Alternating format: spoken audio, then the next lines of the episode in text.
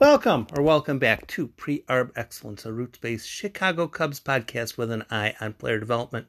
And I'm going to take a look at a recent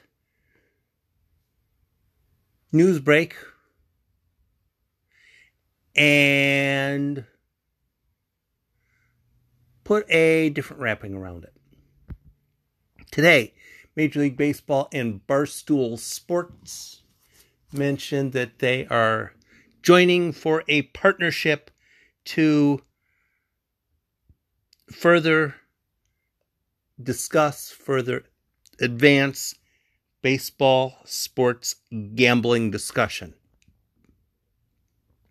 I don't know if you are a fan of Barstool. I don't know if you much, gamble much on sports. No idea. Irrespective. What I see from this news, there are, there are a bunch of different ways you can take it. There are a bunch of different ways you can take it. And the argument could be made that none of the ways that you look at it are positive. That could be the case. That could be valid. Barstool stirs a lot of different opinions based upon whom you are talking with.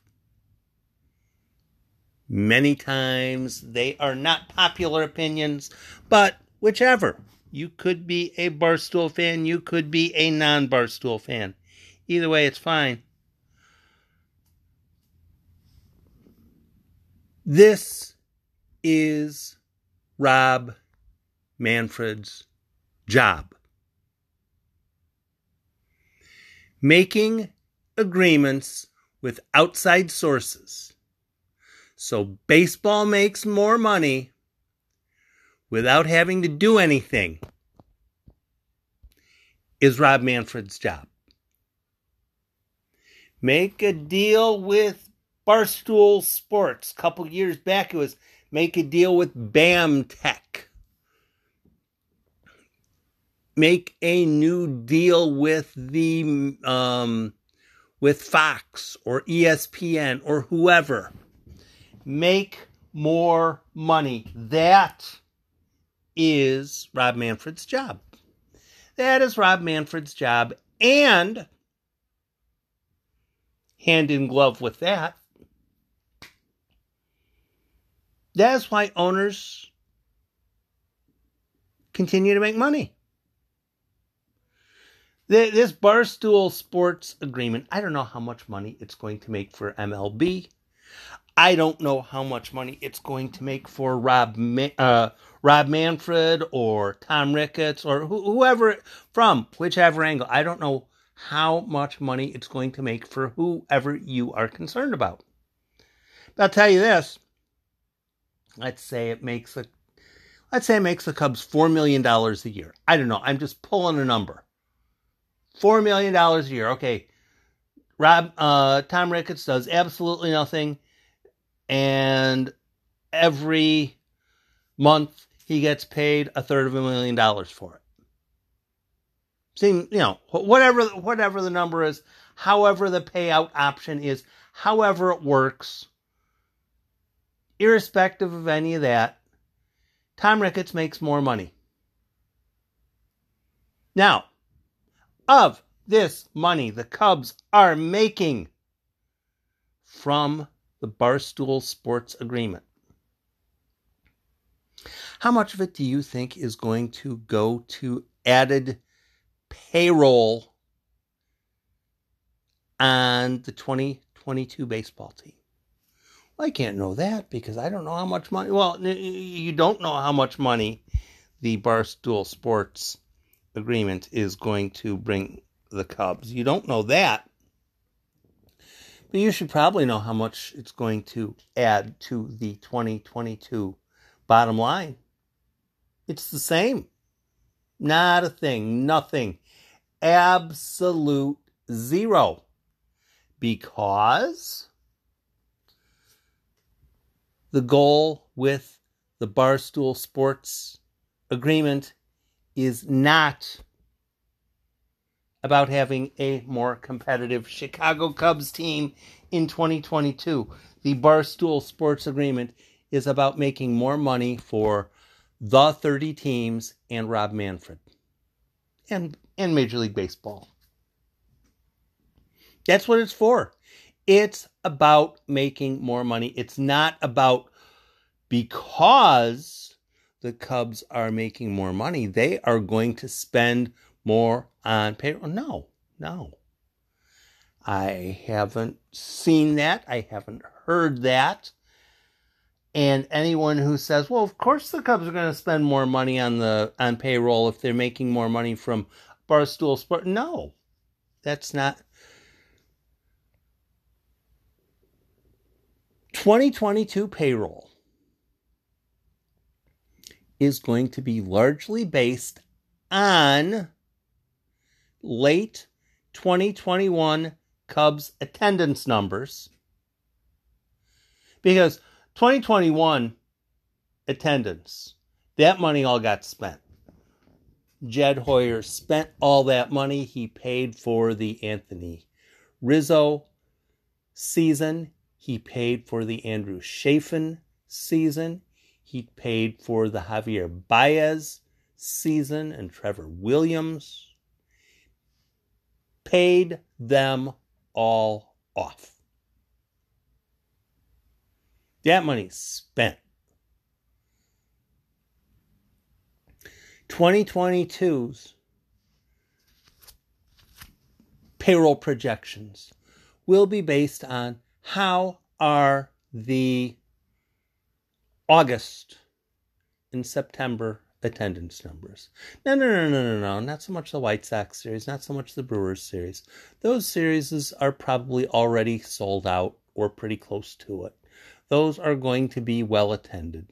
But I, I imagine the Cubs have another series left against the Pirates. What other teams they got coming in? I, I haven't even looked at the schedule. I don't even remember who you know do they still have the Phillies or I don't know who it is. Have have the Nationals coming in? Yeah, they should have the Nationals coming in. That uh the Cubs Marlins series. That ought to be really well attended, don't you think? If fans show up for the late season games aggressively 30,000. 32, 33,000 for a Pirates Cubs game that frankly neither team is really all that interested in winning. If that happens, then Jed Hoyer probably will get a larger number for the 2022 campaign.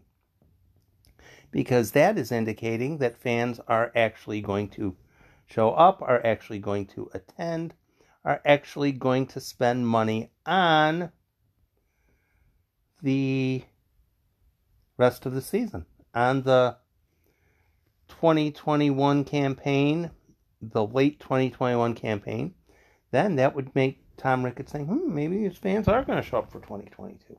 But if we're looking at a whole bunch of games with 13,000 fans, only 7,000 attending, then we're not going to have so much, then there wouldn't be so much of a reason for Tom Ricketts to spend a whole lot of money on the 2021 roster.